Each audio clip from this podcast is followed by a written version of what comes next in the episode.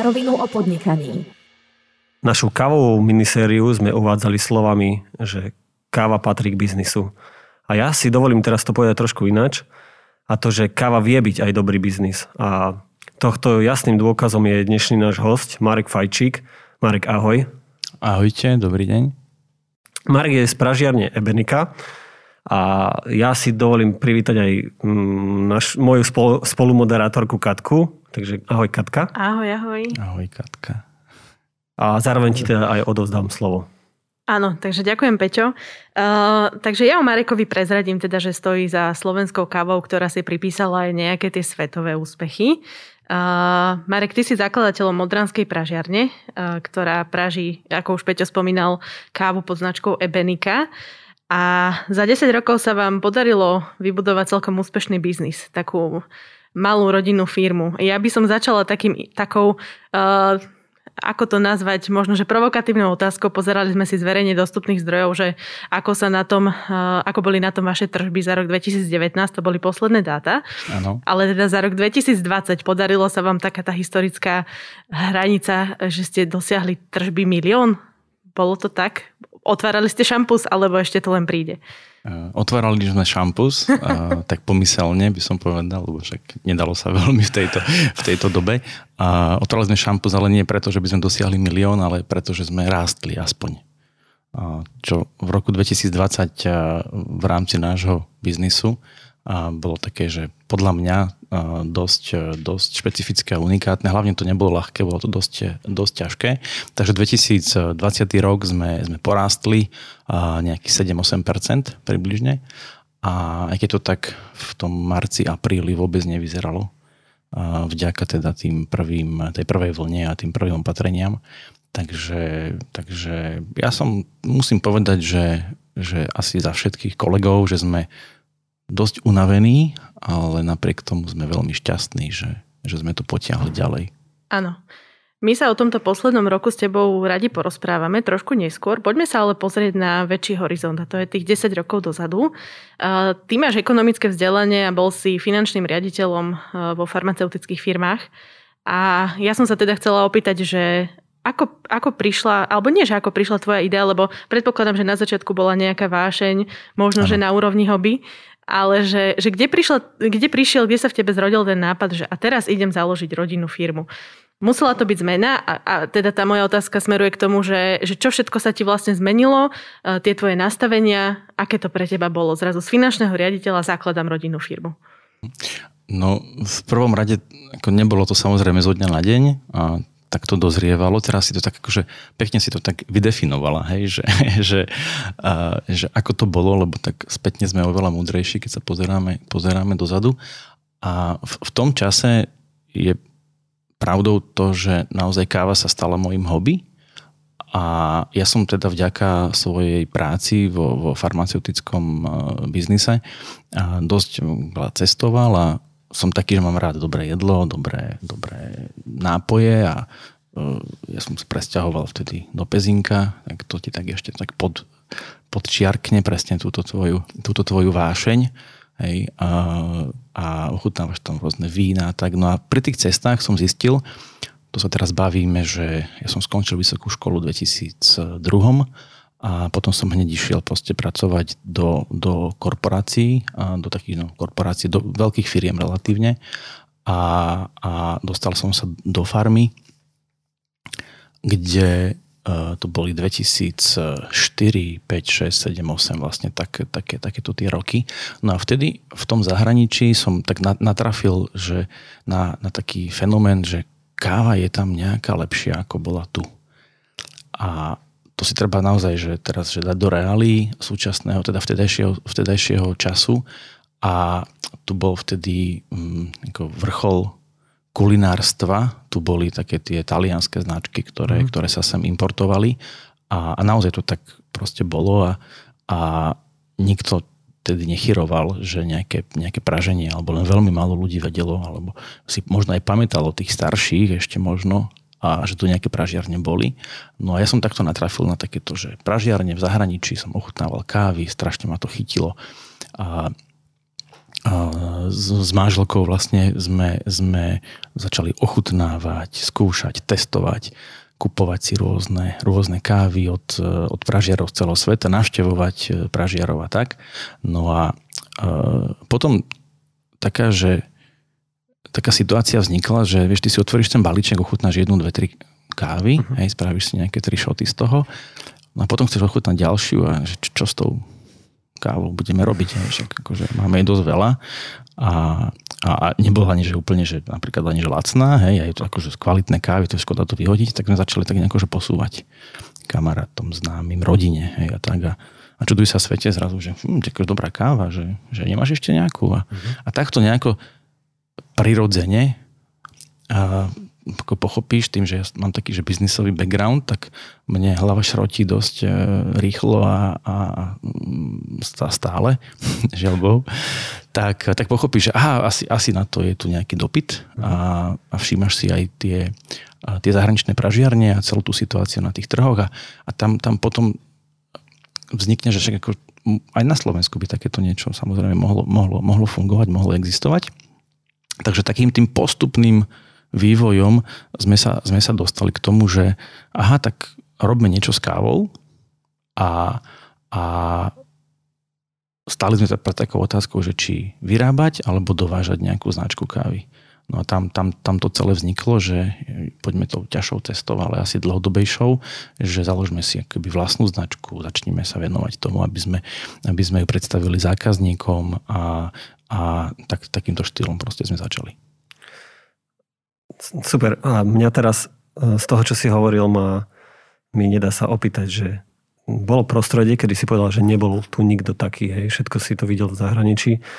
Ako človek, ktorý že sa rozhodne, že vyrábať, teda mhm. pražiť kávu, uh-huh že ako, z čoho si čerpal inš, mm, informácie, že ako to robiť, hej, že, mm. lebo dneska viem, že ja keby som si otvoril pražiareň, mám známych, ktorí robia to isté, už Aha, teda. Už vieš. Mhm. Není to také, že som stratený, mám za kým ísť, ale vtedy to asi bola iná situácia, že odkiaľ si čerpal tie informácie. Bolo to iné, keď som povedal nikto, tak som myslel ako keby takú, že verejnosť, hej, že boli tu už nejaké prvé pražiarne, ktoré, ktoré fungovali, tak samozrejme, že to bol taký, že zdroj a potom, potom aj všímať si proste zahraničia. Tak my sme na začiatku, musím povedať, uh, nemali vlastný pražiaci stroj, sme to vlastne šerovali a, a také tie pankárske začiatky, to môžem nazvať. Internet asi, nebol vtedy ešte? Asi bol, no už taký pomalý, a pomalý. tak zabúdalo sa to, hej.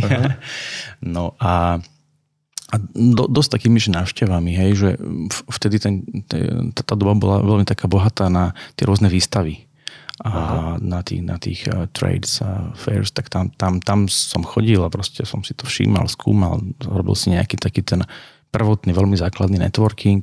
Musím povedať, že tam som aj prvýkrát stretol uh, výrobcu pražiacich strojov, s ktorými vlastne spolupracujeme dodnes, uh-huh. a holandskú firmu Giesen. A, a tak to, bolo. A, a fakt som bol, že akože odhadnem to, že nejaký že desiatky pražiarní, hej, akože stovky to asi nebudú, ale že také väčšie desiatky. A, a tí ľudia, to sa mi na tom veľmi páčilo, že, že tí ľudia v tých pražiarniach boli takí, takí veľmi takí, že takí príjemní, zdielní, a naozaj sa, sa dalo s nimi baviť e, úplne otvorene, že neskrývali tak veľmi to svoje know-how, čo bol zase, že na druhej strane kontrast s, to, s tým farma biznisom, v ktorom Aha. som ja predtým pôsobil. Hm a, a vlastne má to svoju logiku, hej, tak vo, farme tá patentová ochrana je, je gro toho biznisu a to R&D a tak, kdežto v tej káve to tak nie je a vo, vo veľkej miere, v nejakej malej áno, ale že nie je to až také, také, také rozšírené. No a tam sa mi to páčilo aj také, také, také pocitové nastavenie tých ľudí, No a toto bol tiež taký, taký, taký motív, že ja som si tak nejako vnútorne povedal, som vlastne e, úspešne prežil dve fúzie akvizície v rámci farmy, a kde sa spájali firmy a, a to bolo také tiež také, že vyčerpávajúce a, a aj, aj únavné a veľmi ma to bavilo, musím povedať, že naozaj, že ne, nebolo to, že by som to nechcel robiť, práve naopak, veľmi ma to bavilo.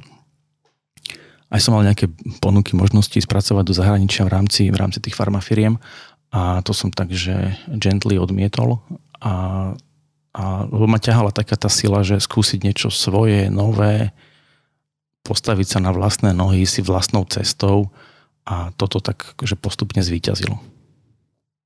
A mne teraz, eh, teraz začínali ste ako malá pražiareň, vyrastli ste na veľkú pražiareň, tak to tak môžem povedať. Na slovenské pomery, na slovenské pomery veľkú, väčšiu, áno. väčšiu, aj, áno. Aj, aj.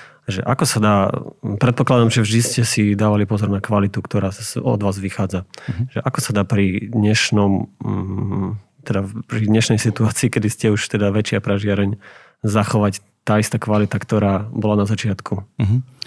No, my sme v tých rokoch, kedy sme začínali, to znamená, firmu sme založili v 2009, tak uh, začali sme tým, že sme uh, uviedli ako zákazníkom blendy. Hej, to znamená uh-huh. pre ľudí, ktorí nevedia, čo to znamená, sú to vlastne uh, mix, alebo Slovensko má také škaredé slovo, že zmes, mne sa to až tak moc nepáči, uh-huh. ale že je, je to naozaj, že, že alebo kuvé vo víne, hej, tak uh-huh. to je taký krajší, poetickejší uh-huh. názov. Hej, takže, a, takže začali sme týmito blendmi a to, a to, a to z toho dôvodu jednak a, z, že, že ľudia ešte neboli vtedy, tí, tí zákazníci, a pripravení a naučení spoznávať vlastne tie single origin kávy ano. a boli im také príbuznejšie tie, tie blendy a tie sme sa, tie sme sa snažili um, pripraviť takým spôsobom, aby sme ich vtiahli do toho sveta tej, nazveme to, že kvalitnejšej kávy a postupne s vývojom času sme začali potom tie blendy, uh, vlastne tie, tie sme držali tak a začali sme pridávať práve tie singlovky. To znamená, singlová káva je tá káva, ktorá je že, že dostopovateľného pôvodu. To znamená uh, uh, z jednej krajiny, z jednej oblasti, regiónu, uh, od jedného farmára, dokonca veľakrát ešte je to aj z jednej, z jednej plantáže, hej. Takže, alebo z jednej tej z tej časti tej, tej, tej farmy, Hej. Niekedy to nie sú ani farmy.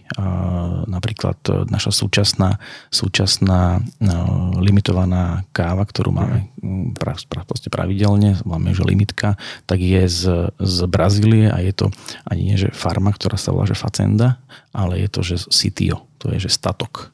Uh-huh. To znamená, že naozaj až na takúto relatívne že mikroúroveň vieme ísť. No a takže začali sme s tými, s tými uh, blendmi, tie si držíme, to považujem za e, niečo, čo zodpovedá aj tú tvoju otázku, že to, to nám drží takú tú, takú tú kvalitatívnu úroveň a e, tie blendy sme po, poskladali, lebo tam máš, tam máš tú možnosť robiť rovnakú chuť. Aha. Lebo ju skladáš z viacerých káv, Aha. alebo tie odchýlky sú menšie ako v chutiach. Vieš, vieš zaručiť, keď máš, že, že, že, že chutí rovnako, rovnako, že chutí rovnako, áno. Môže sa stať, poviem príklad, že nejaká uh, káva, poviem napríklad v Kolumbii, hej, že tento rok vplyvom nejakých poveternostných podmienok chutí trošku inak, ako chutila minulý rok, ale keď máš v blende 20%, tak ti neovplyvní tú ano, výslednú chuť tak veľmi. Hej. Aj keď tých 20%, a samozrejme tá káva nie je že diametrálne iná, že, že zrazu nebude kolumbijská káva chutiť úplne ako etiópska, teraz uh-huh. ako vo všeobecnosti, ale zaručuje ti ten blend takú tú stabilitu. Hej. To, to, to je tam to, to, to veľmi dôležité. No a ďalšou vecou, ktorá drží nám tú, tú kvalitu, o ktorej si povedal uh, v tom, v tom raste, je to, že Máme to, myslím si, že takže metodicky dobre zvládnuté, že už nie sme firma, ktorá robí veci, že úplne, že tak, tak, tak hovorí teraz, že na pankáča, hej. Mm-hmm. A, a máme v podstate e, aj ten nákup e, zelenej kávy, zvládnutý potom vlastne tie procedúry, procesy. A pražiace stroje používame, ako som hovoril, vlastne stále o tej jednej firmy ktorá, ktorá e, zase zaručuje tam istú, istú stabilitu e, tej, tej, tej chuti a samozrejme obrovský vplyv e, máme na to my ľudia uh-huh. vo firme, kolegovia, ktorí degustujeme tie jednotlivé kávy. Mm, ja teda som povedal, že mám vzťah práve že takému kulinárstvu a, a gastronómii. Ja som taký by som povedal, že čiastočne samouk, čiastočne máme nejaké, nejaké uh, také, že vzdelanie v tejto oblasti, ale napríklad náš uh, hlavný pražiar, kolega Andrej, tak, uh, tak on je bývalý somelier. Aha. To znamená, že išli sme na to takto celkom akože sofistikovane. Veľmi dobre si obsadil opozíciu. no lebo pražiara nezoženieš, vieš, na, na, na Slovensku, a teda nie, nie v roku 2000. Takže pražiara si musíš vlastne vychovať, ako keď chceš no, nového. väčšinu pozícií u nás vo firme si proste musíš vychovať, lebo, lebo nemáš tu uh, industry history, hej, mm-hmm. sa hovorí, že, že nie je tam tá, tá história, že, že niekoho Áno, si stiahneš. Že vypíšeš hej, si na profesiu. Vypíšeš si na profesiu, že hľadám pražiara, no ako teraz asi by si možno aj našiel niekoho, mm-hmm. kto vie pražiť, ale vtedy tak nebolo, vieš. Mm-hmm. A tak dneska možno, keď už je niekto, že práži, tak radšej práži pre seba, ako Samozrejme, má ísť áno. niekde inde. Ale ešte v súvislosti s tou kvalitou mi nedá sa takú zaujímavosť opýtať, že stalo sa vám niekedy, že ste vyrobili kávu, a ktorá potom nešla do predaja, že Jasné. Tu, tu sa nám niečo nepodarilo, predpokladám teda, že, že hej, ale že tu sa nám niečo nepodarilo, že tak toto nie, radšej nepredávajme, hej? Jasné, určite. Že, tak, také veci sa asi, nevravím, že to bežne, sa stane, ale stane to je, sa. To je napríklad ladíš receptúru uh-huh. hej, a, a nevíde ti to úplne dobre na, na, na prvú šupu. No, Samozrejme snažíme sa to eliminovať, aby sme teda uh, nevyhadzovali a neplitvali, lebo však nemáme nikto asi radi, keď sa plitve jedlom alebo teda pitím a tak. Ale máme teda to riešené, takže máme také malé, ma, malú pražičku ešte. Momentálne máme tri pražičky, teda aby mhm. bolo takto, že, že jasnejšie, že máme takú, že... Koľko kilové? Lebo viem, že sa to na kila. Áno, áno. Hej, meria sa to na že koľko kil dáš na jednu varku. Áno, áno, tak, tak. tak. No, tak máme, máme takú, že malinku, a to je na, na jedno kilo. Uh-huh. Tam si pražíme, že vzorky.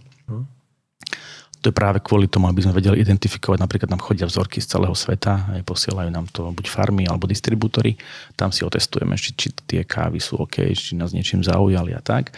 Potom máme uh, strednú, uh, strednú uh, pražičku, tá na, na jednu várku zvládne 15 kg uh-huh. a potom máme takú najnovšiu a tá má 45. Hej, to, to sme práve kupovali dva týždne pred koronou nám prišli, prišli že... nainštalovať. Daj, daj, daj zaujímavosť jednu, že koľko stojí taká pražička. Lebo vie, ako ja sa vždycky pýtam, keď sme tu mali aj hostí, tých kavoví, že aby mali aj posluchači teda nejakú predstavu o tom, že čo to stojí ten biznis, uh-huh. že mhm. nie je to lacné. A viem, že tie sumy sa pohybujú v 10 tisícoch. Takže... No, keby som išiel, že tá, tá malá je že v jednotkách tisícov, uh-huh. hej, potom tá stredná je v desiatkách tisícov a tá veľká je v stovkách. A teraz bavíme že sa o, o pra, pražiacom stroji, ale aj o tej technológii okolo toho, lebo ono ano. to nie je, že iba, iba že e, pražiaci stroj. Uh-huh. Ale, je tam za tým ale, nejaká... ale my, my napríklad, keď e, tú, tú, tú veľkú uh, mašinu, čo máme, tak tam je, že, že pražiaci stroj, potom je tá samotná pražička, potom je, je distoner, to znamená zbavovač kamienkov po slovensky, alebo, alebo vlastne zariadenie, ktoré zbavuje kávu nejakých potenciálnych nečistôt. Hej. A potom máme ešte vlastne uh, Afterburner, čo je uh, zariadenie, ktoré, uh, nazviem to tak jednoducho, že spalovač spalín. Uh-huh. To je náš nejaký taký, že vnútorný záväzok a príspevok k ekológii mestečka Modra, aby sme, lebo pri tom spálení naozaj akože ti, ti vznikajú nejaké drobné, drobné čiastočky aby sme to nepúšťali vonku do, do vzduchu, čo teoreticky môžeš, ale a, tak, tak vlastne môžeš takto spáliť a tým pádom, tým pádom máme takú už ekologickú, ekologickú výrobu. Na tej, na tej miere ochutnávania, keď si hovoril, že vám posielajú teda plantáže, distribútory kávy z celého sveta, ja som tak premyšľala nad tým, že jedna vec je, že e, predpoklad musí byť k tomu, že vie niekto rozoznať chute, hej, že kto, kto tú kávu ochutnáva, že vie tam nájsť nejaké tie otienky. Ale mňa by zaujímalo, že môže tam byť aj istá miera subjektivity, že napríklad sa vôbec nezhodnete s kolegom, že, že tebe tá káva že veľmi chutí a kolega povie, že no tak toto vôbec nie, že stala sa vám aj takáto názorová uh, dišputa, alebo teda rozkol? No skôr otázka je, či sa nám stane to, že sa úplne zhodneme. Lebo tá miera subjektivity, vieš, ono je to naozaj uh, asi aj základ toho celého. Na jednej strane, akože v tom individuálnom prípade každého jedného človeka, že každý tie chute vníma trošku inak. Na druhej strane podľa mňa to umenie a ten fortiel uh, tohto celého je, že, že vyskladať to tak, že uh, máš kávu, ktorá chutí teda nie len, že nám vo firme, ale že aj bude chutiť zákazníkom. A teda a nie všetkým, pozor, hej, že tam je, tam je to o tom, že že, že vyrábaš, pripravuješ kávu, každú tu jednu s, s láskou perfektne, hej. Tvojou úlohou ako, ako pražiara je, aby si uh, rešpektoval tie chuťové vlastnosti, ktorá tam tá káva, ktoré tam tá káva prirodzene má, tým, kde rastie, ak, aký aká je to vlastne odroda a tak ďalej. A, ale na druhej strane si treba uvedomiť, že stojí ten zákazník a každú jednu vyrábaš s láskou, ale nevyrábaš každú jednu pre každého. Mm-hmm. A tam, tam naozaj, že iné sú kávy, napríklad tie blendy, hej, tie, sa, tie sú viac predurčené na prípravu espresso, uh, espresso káv. A to sú, nazvem to také tradičnejšie trošku, hej, že aj sú vyššie pražené, uh, tie tóny sú tam také viacej, že čokoláda, horká čokoláda, oriešky, med, melasa, karamel, tabak a tak ďalej. A potom, potom máš tie singlovky, tie pražíš uh, trošku nižšie, aspoň teda my to tak robíme, hej. A, a tam niektoré sú určené také, že my to voláme, že modernejšie espresso, to sú vlastne, e, to pijú ľudia, ktorí, ktorým nevadí taká jemná, šteklivá a ovocnosť, alebo také, mm-hmm. také trieslovinky tam cítia vlastne v tých chutiach. A potom máš samozrejme aj tie ovocné kávy, hej, ktoré ľudovo hovoríme, že kyslé, hej, taký, že ako si prosíte kávu, hlavne nech nie je kyslá. Je to taká veľmi častá odpoveď takého všeobecného človeka eh, v rámci, v rámci teda zákazníckého spektra. A a, ale tie ovocné pražíš presne. Pražíš ich, eh, pražíš ich menej, pražíš ich tak naozaj, že pre užšiu skupinu ľudí a samozrejme aj na iné prípravy. Hej. Niekto si ju síce pripravuje ako espresso, ale veľa ľudí si pripravuje na takéto filtrovacie e, metódy. Ja teda viem o tebe, mm, že tvoja firma funguje tak, že vy ste takzvané, že rodinná firma. Mm-hmm. Skús mi povedať, že ako sa ti to podarilo, že urobiť rodinnú firmu? Vieš čo, nebol to taký, že, že primárny cieľ, že aha, tak teraz idem uh-huh. robiť rodinnú firmu, ja sa pýtam ale kvôli, že... Prepač, no. ja sa pýtam kvôli tomu, že na začiatku si teda, myslím, že bol sám z tých informácií, čo mám, alebo nebolo to tak. Alebo mal si to ako hobby, začal si teda s pražiarňou vlastnou a teraz prirodzene, že keď niekoho potrebuješ, lebo už to nezvládaš sám všetko teda robiť, mm-hmm. akože nie, si, nie je každý človek taký, že dokáže úplne v takom určitom, v určitej fáze zvládať úplne všetky činnosti, ktoré to obnáša a že také prirodzené mi príde, že oslovíš niekoho, aby ti pomohol, teda najbližší no. človek tvoj je tvoja rodina. Áno. Že ideš za rodinou svojou a že ako sa dá dostať do biznisu rodina, lebo je to niekedy akože veľmi náročné podľa mňa, že niekto sa nadchne preto z rodiny, že ty máš nejakú víziu v hlave a mhm. chceš to robiť. A že ako mu to ty dokážeš predať, že aby išiel do toho s tebou, lebo na začiatku je to ťažké aj kvôli tomu, že nedokážeš akože uplatiť úplne človeka. Mm, s tým, že máš rodinu a že mm, je tam taký predpoklad, že oni ti pomôžu aj nezišne, že nečakajú o to, za to úplne, že nejako nejaký, nastavený plat. Hej. Plat, alebo takýto, že ako sa dokáže mm, podariť niečo takéto, že vzťahneš k sebe rodinu a že máš, dneska si povieš, že ste rodina firma. Uh-huh. V prvom rade, ako som povedal, že ja som to nikdy nezakladal, ako že bude to rodinná firma. Uh-huh. Skôr to vzniklo tak, že naozaj že prirodzene. Takým najbližším, uh, najbližším môjim parťákom je manželka, a ktorá to vlastne so mnou ťaha už v podstate ako Ebenika vôbec vznikla. A aj keď aj ona e, na začiatku nebola e, ne, nepracovala uh-huh. že priamo pre Ebeniku, ale presne to bolo ako o to, čo si ty povedal, že, že nekonečné hodiny diskusí. Vieš, to, to nemáš len také, že teraz si sadneš a teraz niečo spravíš a tak, ale že práve u mňa je veľmi dôležité, že sa o veciach rozprávať, aby, aby sme sa chápali. Hej, a to je také tie, že jednak, že hodnotová záležitosť, ale aj taká, že, že to takéto smerovanie. Hej, a, a v tomto práve teda Danka je, je človek, ktorý najviac podľa mňa, že o tej ebenike asi po mne vie. Hej, a práve z týchto rozhovorov a tak. No a, a potom, potom asi tým nápadom sa tak podarilo osloviť viacerých z rodiny, a my sme si prešli presne takým tým, čo si sa povedal, že z praxe, hej, uh-huh. aj, aj takým tým vývojom, že, že boli tam a sú stále akože nice stories, pekné stories, ale boli tam veci, ktoré neboli úplne naj, najlepšie.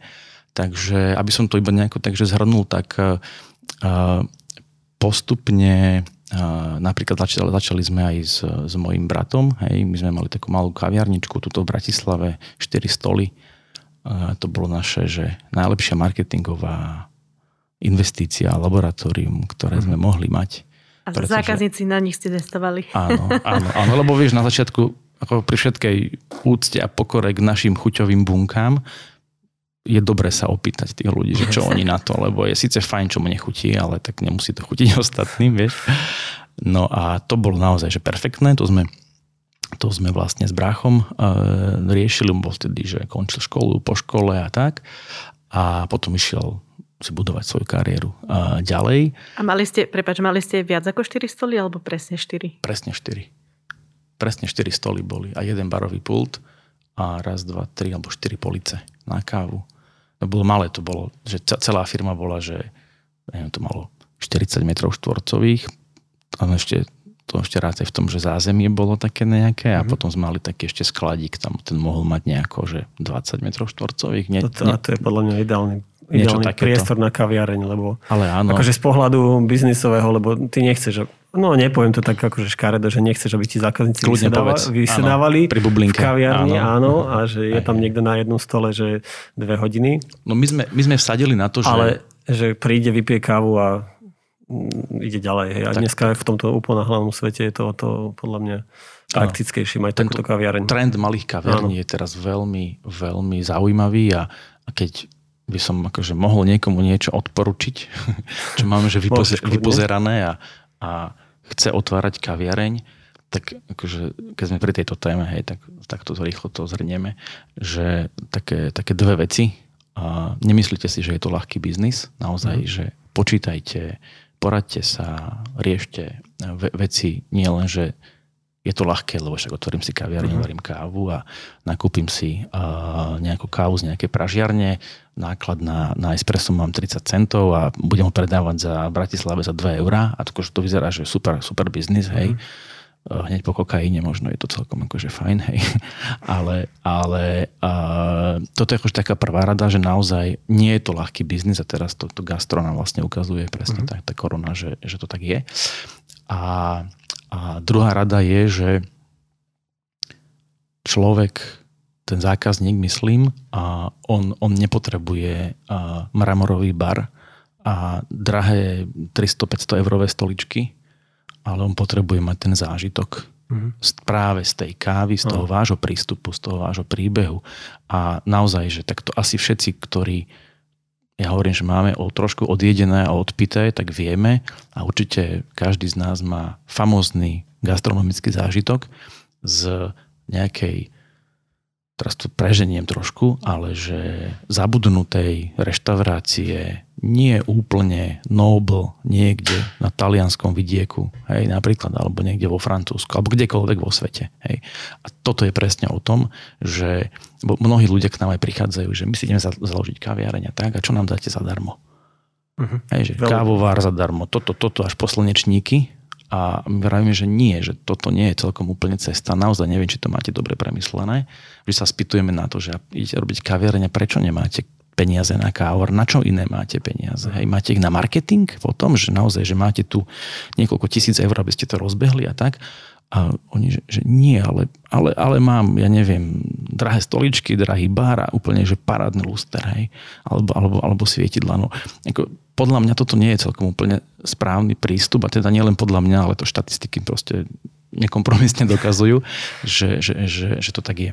Tieto tvoje slova potvrdí aj host, ktorého sme mali v predchádzajúcom podcaste mm-hmm. o káve. On vlastne vravel to isté, že treba sa hlavne zamerať na ten produkt. Áno a pri skladaní, to tak poviem, že baru alebo kaviarne sa určite poradiť s niekým. Takže nie je to dobré robiť to na vlastnú pesť. Tak, ja sa teda ešte vrátim k tej otázke, čo som mal, že rodina firma, že skús teda a, ešte ja, posluchačom povedať, že v akom zložení je vaša ano, ano, rodina ano, ano. firma. Hej, hej, hovoril hej. si že o sebe, teraz si spomenul tak. manželku, že koľko Hej. vás tam je, alebo teda firma v Bo... takej veľkosti, ako ste vy, že koľko ľudí to dokáže uh-huh. obho- obhospodáriť. obhospodáriť. Takže k tej rodinnosti sa ešte vrátim, vlastne som spomínal teda v prvom rade manželku a potom, potom vlastne e, brata, ktorý uh-huh. vlastne nejakú, nejakú časť tiež e, bol, bol, bol s nami. Takisto rodičia, A wow. to, bolo, to bolo také, on to tak celé aj, aj vyšlo, že ocino vlastne išiel do dôchodku a, a vlastne sme, sme riešili, riešili proste nejaké, nejaké veci, takže že nám pomôže a naozaj ten ich, ja to veľmi vážim, takisto ocino, mamina, to isté. Takže to bolo, to bolo, uh, to bolo veľmi, veľmi funkčné a dobré a hodnotím to ozaj veľmi pozitívne. Súčasný stav je taký, že, že máme uh, vo firme nás je momentálne, že 11 od minulého týždňa. Posledný bolo, bolo nás 10, bolo nás 10, už nás je 11, hej, takže ideme opačným smerom ako v tej pesničke. Bolo nás 11. Bolo nás 11, tam sa to tak znižovalo, tak my tak akože dorastáme, dorastli sme do 11. Akú pozíciu ste doplnili v tomto čase? Marketingovú. Prijali sme kolegyňu na marketing. K tomu sa dostaneme asi uh-huh. potom Myslím, v tej, v tej druhej či tretej časti. A je nás 11, to znamená tú, tú rodinnosť ako formálne, tá je, tá je vyjadrená tým, že vlastne som tam ja a, a Danka, manželka. Uh-huh. A už trošku nám pomáhajú aj deti. wow. to, to sú také, ale vieš, to, to, to sú také ako, my tou firmou žijeme, ano, asi ako všetci jasne. podnikatelia, ktorí, ktorí to robia týmto štýlom a, a nevyhneš sa tomu jednoducho. A, a keď tvoríme, riešime veci a tak tí decka máme 8 a 6, e, teda 8-ročného chlapčeka a 6-ročné dievčatko, tak, e, tak e, oni sú zvedaví, ohromne zvedaví a a oci a mami, môžem vám nejako pomôcť. To je také, také prirodzené, také, ja neviem, teraz sme dávali ako darček k nákupu na e-shope. Sme, sme dávali a, respirátory, hej, tieto filtre. A vymysleli sme si takú strandičku, hej, lebo je, je to užitočná vec momentálne, hej, riešime to tento mesiac, dáme to k nákupu, je to užitočná vec a dali sme tam takú, takú nálepku, takú srandičku, že, že upozornenie, uh, tento filter nie je určený na prípravu filtrovanej kávy. že, že vychutnávajte uh, s úsmevom, hej, také, také niečo. Sme tam, sme tam dali, no a tie respirátory sme proste zakúpili a bolo tam treba tie nálepky dať, tak, tak, tak že decka sa podujali, že my to tam tak, že na, dáme tie nálepky. No tak toto je také, že, že sa k nám pridali deti. No a to je ako tá, tá, tá formálna stránka, že kto, kto vlastne vo firme je, ale ja považujem za veľmi dôležitý aspekt tej rodinnosti a aj hodnoty. A hodnoty, na ktorých sa snažíme teda tú ebeniku stavať. A toto je, toto je pre mňa veľmi, veľmi, veľmi dôležitá vec a naozaj to považujem za, keď si sa tý Katka pýtala, že čo predurčuje firmu, že 10 rokov vydrží a takýmto e, relatívne, teda už teda 11 rokov, že sa z malej firmičky stane dosť veľká firma na slovenské pomery v rámci pražiarenstva, tak, e, tak to sú práve hodnoty a, a ten prístup, ktorý máme a, a naozaj to je, to je niečo, čo nás drží pokope, si myslím. To je niečo možno, čo sa nedá zaplatiť alebo vyrobiť, že je to niečo také, také fluidum, ktoré naozaj si treba pestovať.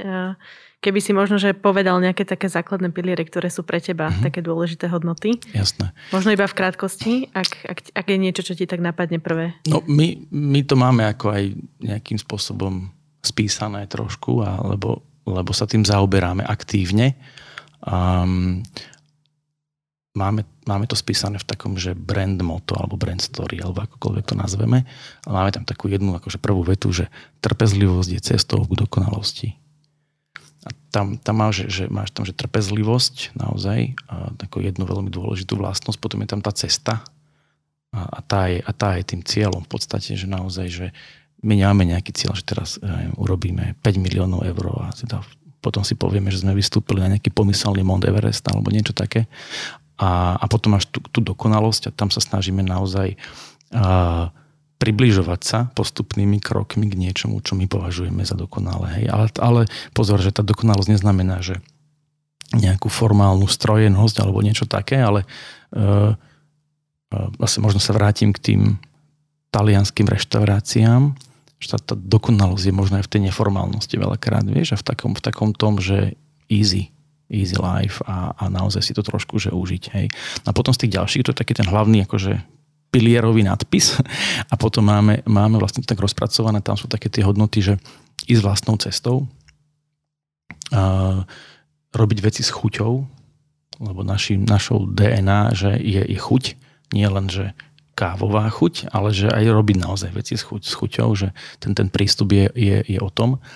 A potom máme, že trpezlivo, odhodlanie, a sú tam aj také, také veci, ktoré sa týkajú, že, že nečakať a ísť ďalej. Hej, že, že o to sa teraz naozaj že veľmi, veľmi snažíme a tá korona, musím povedať, že nás k tomu dosť nakopla.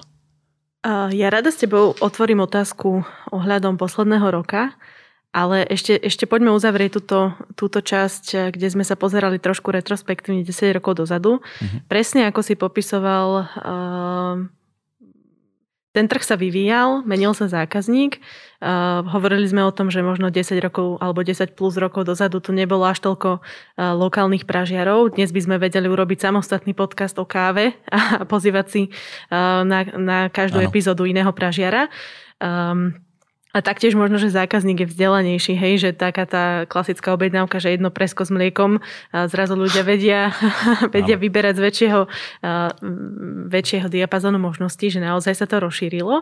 Ale keby si mal zhodnotiť, ako sa, ako sa vyvinul na Slovensku ten trh za tých posledných 10 rokov? Za posledných 10 rokov, keď si e, teraz sa zamerajme na také dve roviny. Prvá je chute a zvyky, tých jednotlivcov, tých zákazníkov a potom sa môžeme na to pozrieť z hľadiska nejakých možno aj čísel, takých, že trošku, trošku z takého makropohľadu. Tak e, začnem tým, tým, tým prvým. E, pred tými desiatimi rokmi, presne ako si teraz to pomenovala, hej, ako na tom jednoduchom prí, príklade, že, že, že preso s mliekom a, a spol, naozaj ľudia neboli takí edukovaní, a príjm hrali práve také tie, že dovozové značky, rôzne talianské a tak ďalej. Pražiarov bolo ako šafranu a aj chute tých zákazníkov boli nastavené práve na také tie, že vysoko pražené kávy s veľkou dávkou robusty veľakrát, to znamená, že, že e, takéto tmavé, nekyslé, budovo povedané, a, a príprava kávy bola, že zalievaná káva bola veľmi populárna a toto bol taký nejaký asi setup, ktorý, ktorý bol. Postupne vlastne ľudia začali veľmi intenzívne sa zaujímať, teda časť samozrejme, a, o kávu, podobne ako tomu bolo napríklad pred nejakú dekádu predtým o víne. Uh-huh. To, je, to je to isté. Vinári v našej modránskej pezinskej oblasti to potvrdzujú tak začali sa zaujímať viacej o kávu a začali uh, ruka v ruke s tým aj si vlastne kupovať nejaké kávovary. Hej, ktorá dnes už napríklad kávovar do takej domácnosti, ktorý, uh, nazvem to, že automatický kávovar, stal niekedy okolo tisíc a viac euro. Uh-huh. A dnes už ho kúpite pod 300 relatívne taký, nazvem to, že základnejší model, ale na takú bežnú dennú prípravu kávy je úplne, úplne postačujúci. Ďalej sa rozšírili veľmi také tie alternatívne prípravy kávy, ktorým sa hovorí, že e, to sú prípravy kávy založené na filtrácii alebo na gravitácii, kde v podstate cez, cez e, namletú kávu e, prechádza, prechádza voda a naozaj tieto device, keď to môžem nazvať, tak sú veľmi dostupné, že kúpiš tie veci od 10 eur proste do, do 50 eur väčšinu z nich a naozaj môžeš experimentovať. No a samozrejme, toto bolo do, do veľkej miery indukované aj, aj e, tými samotnými pražiarňami a nejakými trendami, ktoré sa sem valia uh, zo zahraničia.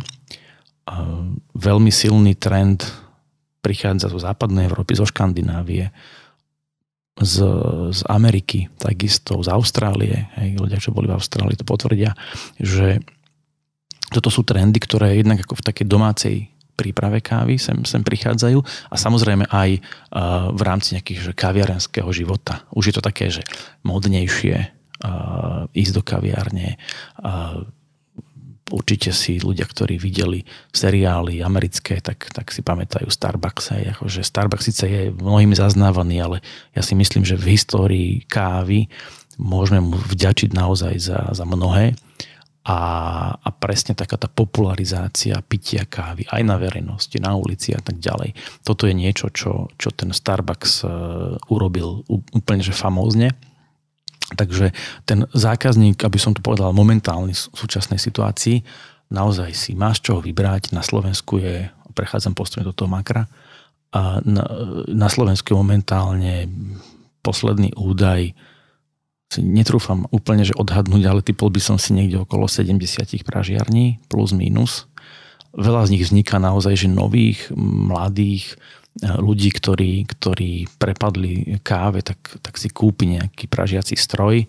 A úplne jednoduchý. Uh-huh. Hej, veľakrát je to naozaj, že, že ojazdený kúpiš za pár tisíc eur, hej, a mo, možno aj nie. A, a skúšajú, experimentujú, hrajú sa. Takže tým pádom zákazník si môže vybrať kávy, ktoré, ktoré mu vyhovujú. Hej. Na druhej strane ten makropohľad nám hovorí, že stále kávy kupované od pražiarov stvoria nám zhruba plus minus, teraz naozaj presné štatistiky asi nie sú, okolo 5% iba celkovej spotreby kávy. Je to dosť málo. U nás na Slovensku? Uh-huh. Je, je to dosť málo, určite to je jednocifer... Prekvapivo je to malé číslo. Určite jednociferné číslo. Uh-huh. Hej. A čo, čo je teda tá... No žijeme v bubline, my, my, my, my tu, hej, ako uh-huh to ako fakt treba akože sa... Bratislava myslíš? Nemyslím len Bratislava, ale aj ľudia, ktorí ako ty si ponorení do kávy, uh-huh. hej, tak to znamená, že naozaj si žiješ v tej bubline, že, že, že máš pocit, že každý okolo teba si kúpuje kávu z nejakej pražiarne, uh-huh. alebo väčšina a to percento sa ti dá byť väčšie. To je presne ako marketéri hovoria, že, že každý musí mať Instagram, Instagram, Instagram, uh-huh. ale skúsený marketér ti povie, že 17% alebo 18 alebo 19% Slovákov je len na Instagrame. Uh-huh. Lebo žiješ ty proste, uh-huh. vieš, tá tvoja komunita je takáto a, ale keď sa na to pozrieš z toho makropohľadu, z toho celého Slovenska, tak sme, a možno je to 7%, neviem, ale je to málo, hej, relatívne je to málo, bude to viacej, všetky trendy tomu, tomu, tomu, tomu, tomu nasvedčujú a súvisí to aj vlastne s tým pražiarňami, ktoré som spomínal. A naozaj, že ideálnym stavom pre nás, pražiarov a aj pre zákazníkov a aj pre takú podporu toho lokálneho podnikania a pre podporu takých, e, takej tej gastronómie e, by bolo dobré a verím teda, že môžem to povedať nie len, že v podmienovacom spôsobe, ale že naozaj, že bude dobré, mm-hmm. keď si ľudia začnú naozaj, že viac ľudí začne uh, tú kávu trošku akože intenzívnejšie riešiť mm-hmm. a začnú si hľadať svoju, svoju pražiareň, svoje chute, uh, pretože momentálne uh, tá káva vplyvom aj online je, je extrémne dostupná, jednoducho a aj vplyvom korony sa zmenili e, nákupné, nákupné zvyklosti zákazníkov a ak by sa toto stalo, tak e, oveľa väčší podiel budú mať teda lokálne pražiarne a ľudia si môžu viacej vyberať, môžu viacej ochutnávať a skúšať. Naozaj to je, to je o tom, že keď ten človek začne, ja, ja nepoznám naozaj ľudí, ktorí, keď sa ponoria do sveta, že kvalitnejšej kávy, uh-huh. že by sa potom vrátili naspäť. Hej, teraz, teraz to úplne, že preženiem, že kupuješ si lacnú kávu v supermarkete, to je tvoj akože bod nula, uh-huh. celý život a pozeráš po akciách a proste skúšaš asi niekde okolo 10 eur na kilo, možno 15 eur na kilo, takéto niečo. A, a potom sa dostaneš k nejakej lepšej káve, že buď ti niekto tú kávu daruje, alebo, alebo sa k nej nejakým iným spôsobom dostaneš, ochutnáš ju a začneš sa trošku zaujímať a tá káva, tá, ten svet ťa vtiahne, začneš byť naozaj uh, aktívny v rámci toho sveta, experimentuješ, skúšaš, ten človek sa už nikdy, nikdy, nikdy nevráti k tej, k tej pôvodnej uh, káve, ktorú si možno niekedy kúpil. My to máme v podstate na, na, na dennom poriadku, že veľa ľudí nám príde akože v takom dobrom, že si robí srandu, hej, a príde nám, noví ste mi, ale teda zavarili, že ja už si nedám inde kávu, alebo vieš takéto, no. A to, je, a, to je, a to sa stáva všetkým pražiarom, to nie sme, že, že iba my. A teda musím povedať, že vo všeobecnosti platí, že keď to beriem na, na, na, na to Slovensko, že naozaj sú tu veľmi dobrí prážiari, veľmi šikovní, veľmi šikovní ľudia, ktorí sa tej káve venujú. Samozrejme, nie vždy každý každému vyhovie. Hej, každý má nejaký svoj segment, niekto praží poviem, že tradičnejšie chute, niekto praží úplne, že tie, tie alternatívne chute, alebo tie ovocnejšie, modernejšie a tak ďalej. Ale, ale vo všeobecnosti platí, že taká tá základná poučka, že ak si kupuješ kávu z, praž, z pražiarne, tak uh, ty ako zákazník sa len obohacuješ a proste vyhrávaš. Hej? Takže my máme takú, takú, taký interný sloganík, že ako si kupuješ chlieb od pekára, tak si kupuj kávu od pražiara. Toto keby sme naozaj že dostali viacej medzi ľudí, tak, eh, tak je to skvelé.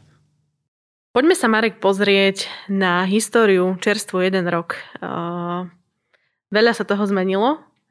Eh, zákazník už nepríde do kaviarne a nedá si kávu v kaviarni slobodne, alebo teda tak, vyzerala, tak vyzerali naše posledné mesiace.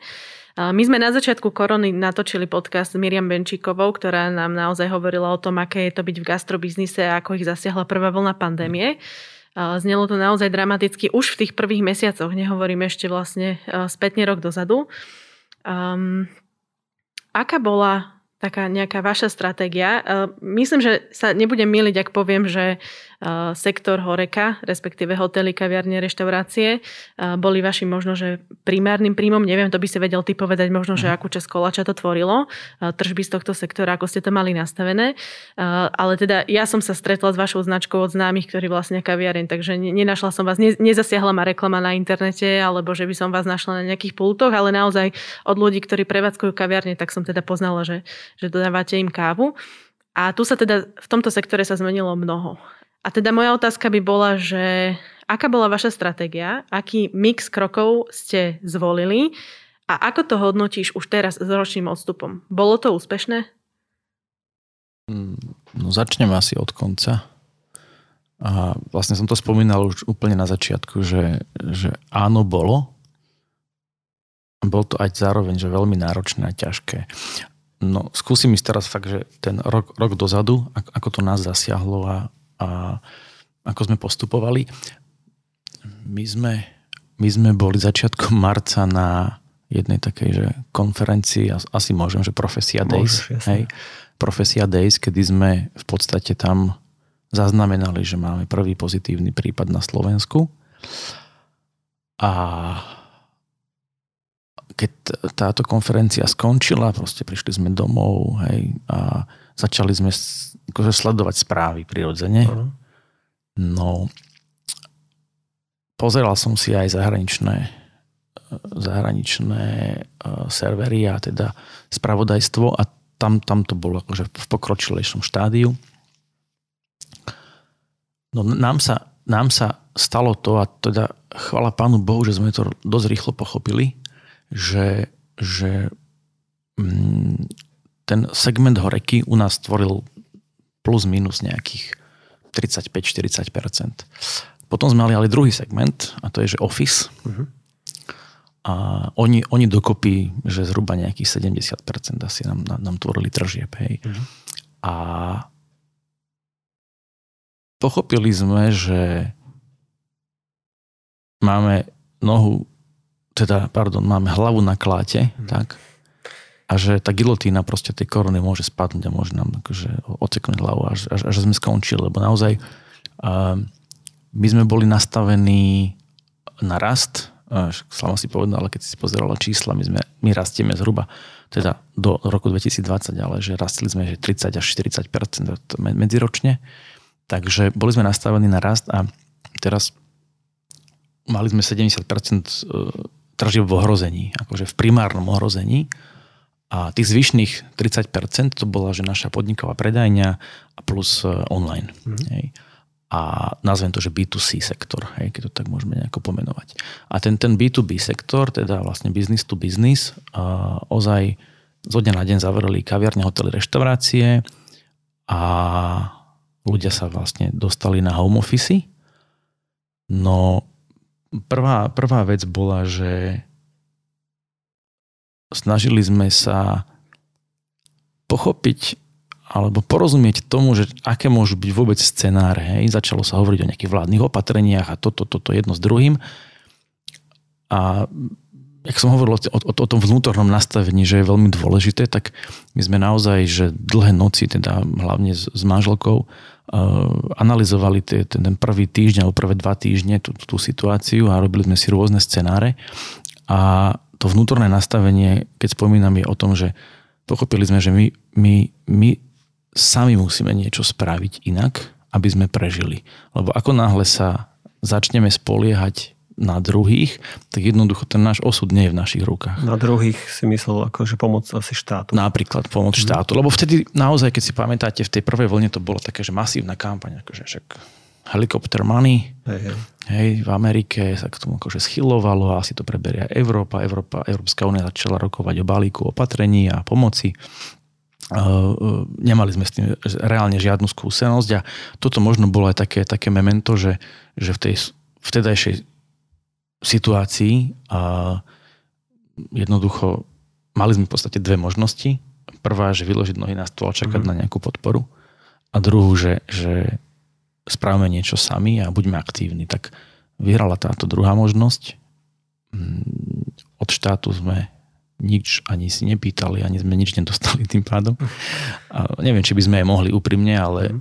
asi teraz spätne to zase sme teraz múdri už, akože keď sa pozeráme dozadu, ale hodnotím to tak, že, že by sme na to nemali ani nejakú vnútornú kapacitu sa tým proste zaoberať, aj, že či tam nejaký, nejaký dokument vieme spraviť, poslať a, a tak ďalej, že my sa snažíme tej nazvem to, že byrokracii trochu vyhýbať. Aj, a, a toto sme naozaj vôbec neriešili v prvom kole, čo bolo, tak sme si povedali, že spravíme všetko preto, aby sme prežili a aby sme naozaj firmu udržali.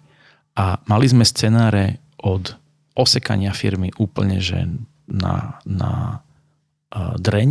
Mm-hmm. Mali sme potom scenár, tak to, to, to, to by znamenalo, že prepustíme ľudí, kolegov, hej, veľmi samozrejme neradi, lebo však dlho to spolu ťaháme a to bola, to bola ako keby takéto jedno opatrenie, hej. Teoreticky, že by sme predali možno ten veľký pražiak, ktorý nám pred e, mesiacom práve prišli nainštalovať, lebo by sme ho nepotrebovali a, a jednoducho akože doráňané dobyty by sme to prežili. Hej, to bol akože by krízový scenár číslo 1, alebo taký naj v tej pomyselnej mhm. nejakej úsečke, tak na, na, na tom jednom ako keby uh, extrémnom vrchole. A potom tam boli také, že, že médium e, záležitosti, hej, že, že osekáme iba, iba, iba firmu na takú že vitálnu časť a budeme sa snažiť e, prežiť takýmto nejakým takým štýlom a budeme robiť nejaké možno partnerstva. Sa skúsime to spraviť takto.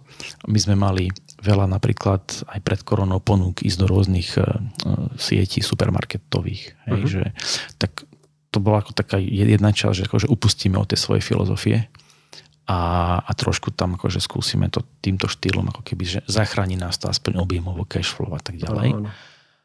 To sme, to bola ako druhá možnosť a potom, a potom bola taká, že tak akože skúsme porásť, že akože je, je to nejaká kríza, ktorá prišla a nie sme prvý ani poslední v histórii ľudstva, na ktorých takéto niečo dopadlo. Vtedy sme si mysleli, že akože pol roka nejako vydržíme. Hej.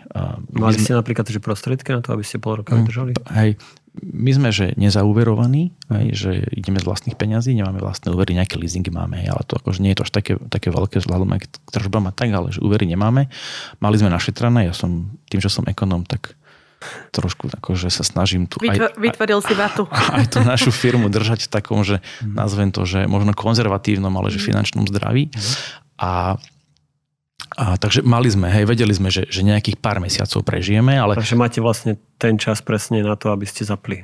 Tak, tak. aby sme zapli niečo iné. A, a tam proste sa snažili pochopiť, aký, aký môže byť trend, čo môže nastať. Hej. Tak samozrejme sme sa no, aj radili s ľuďmi, hej, ktorých, ktorých sme poznali a, a jedna z oblastí nejakých že trhových analýz, marketérov a tak. To boli fakt, že dlhé hodiny. Ja som uh, proste s mnohými, že sme si telefonovali cez, cez videohovory, že o 9. sme začínali a o 12. sme skončili v noci. Nej, že to, to boli takéto, takéto uh, nočné sessions. A, ale pochopili sme tam jednu vec a teda uh, ten, ten scenár, ktorý vyhral, bol, že, že to nákupné správanie ľudí sa zmení a nevedeli sme na ako dlho a ako veľmi, ale vedeli sme, že sa zmení. Uh, suma sumárum vrhli sme všetky veľkú časť prostriedkov, know-how, energie a so všetkými kolegami na, na také dve veci, aby sme, aby sme si zabezpečili zdroje. To bola, to bola prvá vec, hej, o tých finančných sme sa bavili, ale dosť rýchlo sme sa vyhádzali z peniazy, lebo sme napríklad sa snažili predzásobiť. Mm-hmm. Tam, bol, tam bol ten problém, že že hranice boli zatvorené, hej, to akože desiatky telefonátov, či vôbec nám z prístavu uvoľnia kávu, hej. A, ako to bolo naozaj že celkom, celkom šialené v tomto a zabezpečiť, aby sme, aby sme sem dostali vlastne zelenú kávu ku nám, ku nám do Modry, aby sme mali nejaký stok, aby sme vedeli, a, dajme tomu, že rok uh-huh. 3 čtvrte roka, pol roka, hej, záleží od kávy, nejakým spôsobom fungovať. Takže, takže to, toto boli zdroje a plus ešte samozrejme uh, kolegovia, hej, uh, lebo vieš, preberáš obrovskú zodpovednosť aj tým, že tá, tá rodinná firma, keď sa bavili, má, má aj ten rozmer, že, že keď si, a to je takže podnikateľ, hej, tak zodpovedáš aj za rodiny tých svojich kolegov, aj keď to nie je tvoja priama rodina, ale ste veľmi úzkým putom prepojení. Hej. Takže to, to bola ďalšia vec. Hej, že, že keď sme sa rozhodli s týmto, týmto smerom, že byť, byť aktívny, zachovať si, zachovať si počet ľudí, aký máme, a nikomu sme ani na mzdy nesiahli, proste naozaj my sme, my sme to, a ten, tento scenár u nás vyhral, tak tie zdroje sme si nejakým takýmto spôsobom zabezpečili. No a potom bola, bola že, že druhá časť toho celého a že to nákupné správanie sa zmení v prospech teda individuálnych ľudí, toho B2C, business to customer a tam sme sa snažili nájsť práve tú cestu, ktorá sa ukázala, že, že je a, a bola v online. Takže nám sa podarilo spraviť to, že sme za 2020 voči 19 porastli o tých 7-8% a väčšinu sme spravili, drvú väčšinu sme spravili práve cez, cez e-shopy. Online uh, a dovtedy, kým akože ne, nebola táto situácia, ste mali aký online, alebo teda ako ste riešili online? Mali ste nejakého um, strategického konzultanta na toto, alebo si to riešili iba ty v rámci firmy? Mhm. No, um, my sme dovtedy online mali samozrejme, nemal takú váhu a riešili sme si to tak, nazvem to, že organicky. Uh-huh. A tú stratégiu myslíš? Stratégiu, my, my stratégiu riešime v podstate v rámci celej, celej, celej, celej firmy a v takom, že ušom kruhu a poviem to vzletne, hej, medzi, našim, medzi nami jedenáctimi, že senior managementu, hej, uh-huh. ale, ale uh, toto je taká, že úzka skupina ľudí, s ktorými tú stratégiu ako vytvárame a, a samozrejme máme aj nejakých konzultantov a teraz sa bavíme o cel, celkovej stratégii firmy, uh-huh. hej, tu sme posilnili smerom práve k tomuto online a tam sme sa museli samozrejme poradiť, akože to, to, to bez toho by nešlo, hej, dovtedy sme to riešili máme online, máme nejaké PPCčka, uh-huh a niečo nám funguje. Hej. Stále hovorím, že ten trh je maličký, v rámci percent voči celkovému trhu hej, na Slovensku sa predá nejakých 10 tisíc tón kávy hej, ročne. ročne. Hej, a teraz my, my, my z toho, my, my slovenskí pražiari máme nejakých, som povedal, že 5, 6, možno 7 plus minus percent, relatívne, že málo. A, a to znamená, že aj tomu prislúcha všetko ostatné, hej, že, že vo vyhľadávačoch ľudia, keď hľadajú kvalitnú kávu, tak akože naozaj sú to, že stovky iba. Hej. To, nie, to nie sú nejaké veľké čísla, tu sa bijeme mnohí hej, o mhm. práve o tento malý koláč. Takže tam sme presne pochopili aj z tých rozhovorov a z tých analýz tých eh, odborníkov na online, že jednoducho musíme loviť v rybníku, ktorý, ktorý teraz eh, je nový pre nás. My sme na to išli takým, že nazvem to, že zdravým sedliackým rozumom. Ľudia, ktorí boli zamestnanci firiem, do ktorých sme dodávali kávu, uh-huh. tak tých sme najprv oslovili, však halo ste doma, uh, môžete si kúpiť kávu od nás, hej, takže cez, cez webovú stránku. To bol taký prvý, prvý spôsob. Mnoho firiem, musím, musím pochváliť, z radou zákazníkov našich, tak zareagovalo na ten home office aj tým spôsobom, že uh, sme tu s vami, hej, to bol taký veľmi uh, taký tag, alebo ako to nazvať, claim, taký hej, claim, hej, ktorý bol vtedy veľmi taký, že populárny. A naozaj, že kúpili si ebeniku a, a, a poslali ich svojim ľuďom svojim akože zamestnancom. Stále odoberali, stále nezrušili. Odobrali a poslali to svojim hmm. ľuďom. Nie, niektorí viackrát, niektorí raz, ale, ale bolo to akože pre nás to bolo akože hmm. veľmi pekné gesto a myslím si, že aj voči tým zamestnancom to bolo, to bolo veľmi také, že, že príjemné. Hej. Hmm. A my sme im takú službu samozrejme spravili, že uh, máme um, tú logistiku vyladenú, tak sme im to vlastne poslali tým jednotlivým ľuďom. Hej, že keď, ja neviem, stalo sa to napríklad u jednej IT firmy, oni to nevedia robiť proste túto logistiku, lebo proste nie je to ich biznis, takže, takže my, sme im to, my sme im to zabezpečili vlastne v rámci takéhoto servisu. Takže to, toto bol taký, že prvý krok, no a potom sme samozrejme začali robiť presne ten online marketing, ktorý, ktorý sa robiť má a no, tam sa tie nákupné správania tých ľudí začali samozrejme meniť, to, toto všetci vieme. A práve vo vzťahu, alebo teda v prospech, v prospech online. No a to, na túto vlnu sme, sme naskočili a samozrejme za, za tým boli aj mnohé že marketingové investície, takže uh, začali sme spolupráce proste s rádiami a uh, to sa nám ukázalo ako celkom dobrý, dobrý krok. Uh, bol napríklad jednu dobu bol, že veľmi, nazvem to, že výhodnejší mediálny priestor, uh-huh. čo sme sa snažili proste, že rýchlo využiť, lebo veľkí hráči sa stiahli z médií a potrebovali to tie médiá samozrejme nejakým spôsobom dohnať. Takže znižili ceny a oslovili menších. Áno, áno. A potom my, my sme to aj videli, vlastne robili sme s agentúrami a niektorými a niektorí nám to proste pošepli, že počúvajte, že akože dá sa teraz kúpiť za celkom dobré peniaze a skú, skú, skúsme to, hej, tak sme to akože riskli, hej, teraz to berem, že fakt, že to, to bol dosť veľký risk a že my sme dali do marketingu oveľa, oveľa viac v roku 2020, dnes sme dali proste v 2019. Vieš to aj percentuálne zhodnotiť, že o koľko viac? Vieš čo, dali sme asi o 80% viac priamých nákladov do marketingu. Hej. Tým pádom akože usekali sme si zisk uh-huh, v 2020, ale vravím tam... Tak ale bola to určite dobrá investícia, tak, tak, tak, lebo to vieš tak zhodnotiť. Veríme v to, že v tú uh, lifetime value toho zákazníka, uh-huh. to mhm. znamená, že keď sme spravili všetko, ako sme mali, to znamená, že upražili sme dobre kávu, dobre sme mu doručili a proste cíti tam ten, a, tú, tú firmu, ten možno, možno príbeh hodnoty a, a spravili sme mu radosť vo finále, hej, že pije doma dobrú kávu, tak ja verím, že to nie je, že iba, že skončí korona a teraz prejde, on zmení to nákupné správanie voči nejakej supermarketovej káve. To, to, to sa nestane, to, to, to neverím. Možno bude skúšať unik pražiarov, ale akože mm-hmm. to je super. Hej. Toto je vravím, že každý nový zákazník, ktorý spadne do koša nejakej pražiarne slovenskej, je, je, je výborný. Hej? A my, ja to som viackrát povedal, že by sme nemali medzi sebou ani takže súperiť, ale práve naopak, že spolupracovať, robiť práve tú osvetu, aby sa z tých 6, 7, 8%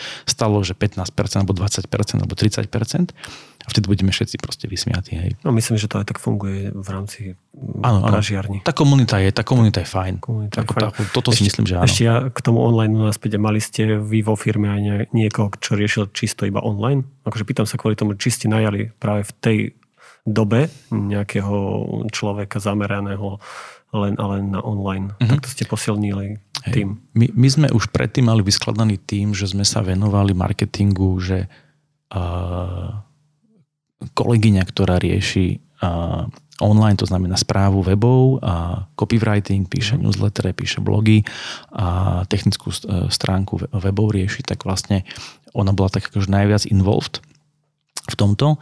Uh, ja takisto a plus ešte vlastne čiastočne kolega, ale uvedomili sme si práve, že potrebujeme tam niekoho, kto bude taký akože akože online novejší špecialista. Nadšenec. Taký aj nadšenec, aj špecialista. A, ale na druhej strane to bolo také veľmi, veľmi zaujímavé, že čím ďalej som sa rozprával viac s tými, s tými e, ľuďmi z online prostredia a aj som sledoval proste nejaké že podcasty a, a tak ďalej, tak e, tam som pochopil, že tá nezameniteľná súčasť ktorá, alebo tá nezameniteľná výhoda na, na našej strane, v tomto prípade ako beriem to, že klienta, hej, je, je v tom, že my chápeme ten biznis, my, my, my sme pri zrode a tvorbe tých jednotlivých a, udalostí, ktoré proste vznikajú, ktoré by sme mali nejako zachytiť, zdokumentovať a tak ďalej. A že nemusíme sa my ako keby nutne zaoberať takouto technickou stránkou veci, to znamená, že vyklikať nejakú reklamu, hej, správne to zacieliť, zatargetovať a tak. Musíme tomu rozumieť, to je akože pre mňa také, že jedno ponaučenie, ale nemusíme byť tí, ktorí zvládnu všetko in-house, hej, uh-huh. a, lebo teraz napríklad robíme s jednou agentúrou a uh, šéf tej agentúry mi povedal, že presne to tak je, že, že ja ti kľudne poviem know-how, že ako to máš robiť, lebo viem, že o pol roka to už bude úplne iné, lebo ten dynamický svet toho online marketingu je natoľko rýchly, že jednoducho tam sa to mení z týždňa na týždeň a my interne k tomu záveru som proste prišiel, nemáme šancu proste držať krok úplne, že na, na tepe tých, tých, tých vecí. To znamená, že nájsť tam takúto symbiózu medzi, medzi internými zdrojmi a medzi interným prístupom a potom vlastne aj nechať si poradiť od tých odborníkov, ktorí tým žijú naozaj, lebo mm-hmm. je, fakt je rozdiel, že keď učíš sa na vlastných chybách, keď to niekto akože už má to od, odmakané a, a tak, tak sme vypísali sme pozíciu, že online špecialista a vyhrala ju kolegyňa, teda už teraz už kolegyňa, hej, týždňová, ktorá vôbec nebola úplne presne podľa toho profilu, ktorý sme si tam dali, lebo presne sme pochopili to, že pre nás je oveľa dôležitejšie, aby ten človek rozumel tomu, čo robíme, rozumel tomu, ako robíme a mal skúsenosti z marketingu a, a rozumel princípom marketingu. Hm. To, toto je oveľa dôležitejšie, že ja tomu, tomu hovorím, že musíš rozumieť Kotlerovi, ak chceš niečo robiť ozaj, že v marketingu. Je. Lebo naozaj mali sme na pohovore veľmi šikovných mladých ľudí, ktorí v online určite vedeli by nám veľmi pomôcť, ale ich e, šírka záberu bola veľmi, veľmi úzka. Uh-huh. Že nerozumeli v podstate súvislostiam takým tým marketingovým. Hej. A, a ja som taký v tomto trošku asi aj neviem, či to je oldschoolový, alebo ako to nazvať, ale taký, že dosť systematický. Ja mám rád, keď ľudia veciam rozumejú, akože v súvislostiach, že nás chápu a, a, a idú viacej do hĺbky, čítajú knihy, od, od danej oblasti a nie len to len taký, také, také prchavé. Hej, že teraz viem, že ja neviem, na Instagrame funguje takýto nejaký formát, tak poďme robiť ten formát. Mm. O týždeň niečo vznikne, tak poďme zase robiť to a skúšať a tak. Hej, že toto pre mňa nie je celkom úplne ten štýl, ktorý, ja, ktorý sa mne páči. Mne sa na tom celom teda páči, že ste k tomu tak pristúpili a to tak poviem, že ste využili potenciál, ktorý ste mali. Hej, lebo myslím si, že už aj v tej dobe, kým nebola korona, sa toto všetko dalo riešiť, ale možno firmy to nie tak úplne riešili, napríklad ten online taký silný. Hej, že myslíš si, že bola ako keby nie že chyba, ale že tie firmy, ktoré to dneska urobili tak nejak ako vy, mm-hmm. že nemohli ten potenciál využiť už aj pred koronou, že podľa mňa akože by oveľa viac mohli porásť už aj v tom dobe, ktorá bola predtým. Hej, Jasné, že, nám že korona pre, pomohla. Prečo, prečo muselo prísť niečo takéto ako korona, aby sa tie firmy ako keby že zobudili? Hej, že v tomto mm-hmm. online ako, prostredí. Presne ako hovoríš, na našom príklade je to, že čo sa týka online, nám korona veľmi pomohla. No aj čo sa týka potom ešte takej tej druhej veci, že lepšie sprocesovať firmu. Uh-huh. To, bola, to bol ako keby druhý taký benefit, ktorý nám korona priniesla. A proste nastaviť procesy, zosystematizovať tam, všímať si naozaj, že kde máme možno nejaké neefektívnejšie miesta, ako to robiť efektívnejšie. Uh-huh. A mhm. teraz nie, že chceme robiť ako stroje a proste sa zničiť práve naopak. Proste pracovať tak, aby sme sa toľko nenarobili a spravili to isté. Hej. No a k tej tvojej otázke, No my sme sa tu pred koronou všetci mali úplne parádne. Vieš. To, to, to, to, je to, to, je, to je o tom, čo sme sa bavili aj pred touto reláciou, o takom tom, že nazvem to, že nechcem povedať, že rovno, že blahobite, ale mm. že mali sme sa výborne a, a nie si nútený spraviť niečo viac, mm. lebo však máš stále v hlave to a, a nestačí to takto, že my, my sme naozaj, že nejakých 5 firiem na Slovensku pražiarne myslím, má obrad okolo milióna eur plus minus a, a, a my sme rástli rýchlo, hej, 30 až 40 čo je super, hej, to akože fakt, fakt, fakt je, že dobre. No a rástli sme na tých, na tých ofisoch, v tej horeke nejako, takže až prirodzene by som povedal, hej, a v tom online akože prirastalo to, prirastalo, ale tá kríza nás prinútila k tomu naozaj to prehodnotiť a zamyslieť sa, pozrieť sa na to z iného uhla. Takže my sme to poňali ako, že výzv, ako výzvu mm-hmm a, a veľmi nám to pomohlo. Ako ja, keď to tak teraz naozaj, že sa na to pozriem z takého nadhľadu, tak v niektorých veciach som vďačný za, za, za to z toho biznisového, hej, že, že, že to tu je. Hej. Samozrejme má to tú negatívnu stránku veci, uh, zdravotnú, hej, proste ľudia a tak ďalej, uh, ktorí, ktorí nie sú medzi nami. Toto sa nedá nejako dávať ani na váhy, hej, tam, tam to je úplne, úplne, že bez debaty ale z hľadiska toho biznisového, že naozaj my sme si dávali obrovský pozor, že sme potravinárska prevádzka, snažili sme sa naozaj všetky tie opatrenia zaviesť a ako fakt to nie, nie je ľahké, je to udržať celé, a, a robiť, aby sme boli up to date so všetkými opatreniami, ktoré máme. Mm-hmm. A, takže takže to, toto bol taký, ďalšie, taký ďalší moment. No ale vravím, tá, tá, firma, tá, tá firma sa akože posilnila týmto smerom a práve do toho budúcna a je to pre nás také, že veľmi že otvorené dvere máme. No. My by sme sa radi porozprávali o tom, že či, akú máš víziu ďalej. Mne sa veľmi páčilo, keď si vlastne hovoril o tom, že ste si s manželkou, váš krízový manažment číslo 1, kreslili tie scenáre a v podstate vyhral scenár v prospech vašich zamestnancov. To je veľmi obdivuhodné a myslím si, že to súvisí práve aj s tými hodnotami, ktoré ste mali nastavené a, a nejaká taká firemná kultúra.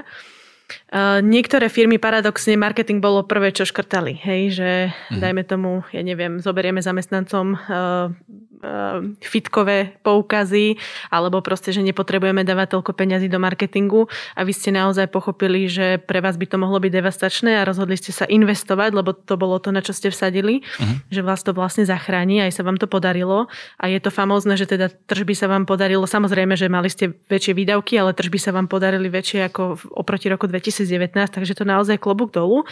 Ale mňa by zaujímalo, že vlastne pri pohľade do budúcnosti, eh, či máte nejaký eh, nejakú víziu, akú, na základe teda nielen tej 10-ročnej histórie, ale posledného roka, že ako vás to zmenilo v tom, ako uvažujete o veciach ďalej? No, ja sa ešte, ak dovolíš, eh, vrátim k tomu, čo si povedala, ano. že k tým škrtom tých, tých, tých firiem, že ono je to celé, ja to tak vnímam, hej, také, že som múdry pozorovaním, hej, by som to povedal. A, že je, je to o prístupe naozaj, že sú firmy a firmy. My sme napríklad získali nových zákazníkov, zákazníkov z oblasti toho office segmentu, teda kávy do firiem, práve počas korony. A, alebo už teraz, keď sa vlastne tak akože už tak schyluje k takému tomu oživeniu a otváraniu, lebo oni dbajú o tých zamestnancov a záleží im na tom. Hej. Sú, sú napríklad prieskumy vo svete, že uh, jeden z najobľúbenejších benefitov v rámci firiem, akože v top trojke je, že, že dobrá káva. Uh-huh. Hej. A to potom súvisia s nejakou, samozrejme, uh, výkonnosťou tých ľudí, s tým, že neodbiehajú z ofisu dole do kaviarne si dať kávu, ale proste tam sú, sú spolu v nejakej kuchynke, tvoria, brainstormujú a tak ďalej, rozprávajú sa o tých projektoch, na ktorých pracujú, je, je, je jedno s druhým. A tie firmy, ktoré vlastne toto pochopili, tak eh, sa takto proste správajú aj v čase domnele teda, že tej, tej krízy, ale už rozmýšľajú tak dopredu, hej, že tam si myslím, že ten, ten prístup je tam veľmi, veľmi, veľmi dôležitý a ja si myslím a predpokladám, že teraz, keď sa to celé pouvoľňuje, takže veľa firiem naozaj na toto, na toto zareaguje. Hej? Že že bude premýšľať tým spôsobom, ako v tých firmách, a to nie len, že cez kávu, hej, káva je jedna, jedna z nejakých možností, ale ako tých ľudí si udržať, lebo ono to nestojí veľakrát, že to nie je o nejakých investíciách, hej, to je presne ako v tých stoličkách, že áno, môžeš mať nejakú super perfektnú stoličku, ale kvôli tomu do roboty nechodíš. No. Hej. Že jednoducho musíš tam mať proste nejakú dobrú atmosféru vytvorenú, a, a také tie ostatné veci, ktoré naozaj nestojí veľa peniazy, napríklad káva, hej, že medzi, rozdiel medzi, že nazviem to, že zlou kávou, teraz ma neberte úplne doslova, že medzi zlou kávou a dobrou kávou je rádovo proste, že v pár centoch. Mm-hmm. Veľakrát ani nie. Hej. Že je to len o, o, o tej motivácii vnútornej, že a chcem niečo zmeniť, chcem niečo vyskúšať, oslovím nejakú pražiareň a príďte mi, spravte mi ten servis a tak ďalej a tak ďalej. Hej. A že nám sa to stalo aj počas korony a teda máme klientov v tom office segmente od, od dvoj, troj chlapových firiem, ako sa vraví, hej, o maličkých mikro, až po banku. Hej, že jednoducho ten servis vieme dodržať aj tam, aj tam, aj tam. Hej, a že naozaj tí, tí ľudia už začínajú týmto štýlom premýšľať a tie firmy a, a ľudia v nich a toto je podľa mňa že také, že sympatické a dobré. Hej. No a teraz sa vrátim k tej, k tej otázke, že, že čo do budúcna a čo sme sa naučili a počas korony, tak taká taká vec, ktorá nám rezonuje, že, že sa volá že zahraničie. Ja mám už takú akože dlhoročnú internú vnútornú takú pohnutku a túžbu, že, že e, vyskúšať, či ebenika je konkurencieschopné na zahraničných trhoch a či vieme sa presadiť a nájsť si tých zákazníkov hej, medzi, medzi ľuďmi v zahraničí. Máme už také nejaké mikrotesty za sebou, keď to tak poviem a myslím si, že, že teda áno, potenciál je. Tie trhy samozrejme treba si veľmi citlivo zvoliť, že, že kam ísť, do, do ktorých krajín. A máš, aj, pot... máš aj konkrétne vy, Jasné. Trhy? Už sme, už sme uh, nejaký pol rok, tri štvrte rok uh, sme spustili Českú republiku, tak uh-huh. aktívnejšie. Už to je dlhšie, už je rok, je to viac. No. A potom sme vlastne Maďarsko.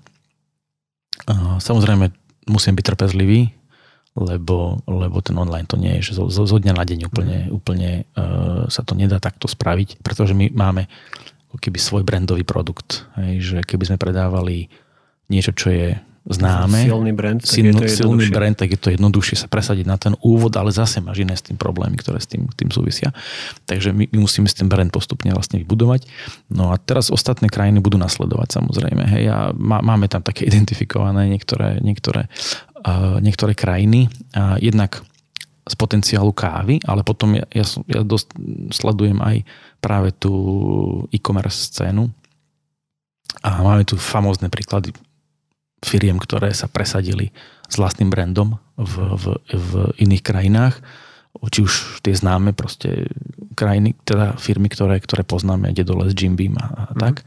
Ale potom sú to aj také firmy, ktoré ako ja napríklad som až tak nepoznal, hej, a napríklad Izador, vlastne oblečenie pre cyklistov, alebo Inspio sa volajú.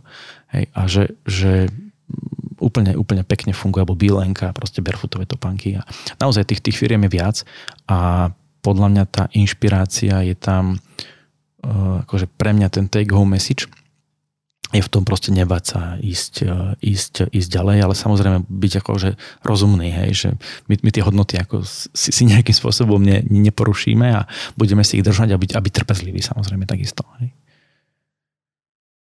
Ďakujem teda za super odpoveď. Jedna taká úplne jednoduchá otázka, ale taká zaujímavosť, že kto je váš najzaujímavejší klient? No, najzaujímavejší klient. Fú. Alebo obľúbený môže byť tiež. Ja som šťastný napríklad, keď že moji starí rodičia vlastne napríklad, že pijú bezkofeínovú kávu uh-huh. našu. To je super. Vieš. To je tak akože vnútorne ma, ma to tak, že teší, hej, že, že vďaka tomu, čo robím, tak majú možno krajší deň. Hej. To, to, je, to je skvelé. A takisto rodičia, celá rodina, hej, svokrovci a tak ďalej. A príbuzní známi a tak, že to, toto je také, že takéto ľudské vnútorné naplnenie, ktoré, ktoré je a, a všetci ľudia, ktorí, ktorí sú. A nám sa stalo, krátka story, keď sme otvorili podnikovú predajňu v Modre, vlastne, ktorú máme hneď tam pri Pražiarni, tak došiel taký naozaj, že veľmi, veľmi, veľmi starý pán, ako nie som veľmi dobrý v odhadovaní veku, ale bol cez 80. A, a on sa spýtal, že, že prosím vás, že máte kávu z Kolumbie? A hovorím, že áno, že máme, že, uh-huh. tak, tak že, že mohol by som poprosiť, tak že samozrejme, tak sme mu spravili kávu. Pripravili kávu, on ju ochutnal a teraz také, že, že slzy v očiach. A teraz, už to sa deje, hej, že, že začnete blikať v hlave, že na čo sa stalo, spravil si niečo zlé, alebo, alebo stúpol mu tlak, alebo vieš, na čo sa ide udiať. A, on, a, a potom sme sa tak začali proste rozprávať a on, on vraví, že niekedy dávno, dávno, pred nejaké 70. roky alebo čo také, že bol niekde, že v Prahe na nejakých, nejakých prácach, takže dlhšie. No a tam, tam bola uh, taká pražiareň v nejakej ulici a že, že on tam pil túto, že kolumbijskú kávu a že jemu tá chuť ako keby po, po tých rokoch sa mm. mu to tak pripomenula a že mal s tým ešte spojené nejaké akože príjemné ľudské príbehy, hej, sa tam asi buď zalúbil alebo niečo, to, to sme sa už úplne nedozvedeli, ale bolo vidieť, že ho to akoby tak zasiahlo. Tak napríklad toto je také, že wow, hej, že to, také, takéto mikropríbehy, to sa, to sa deje a z toho mám veľkú radosť.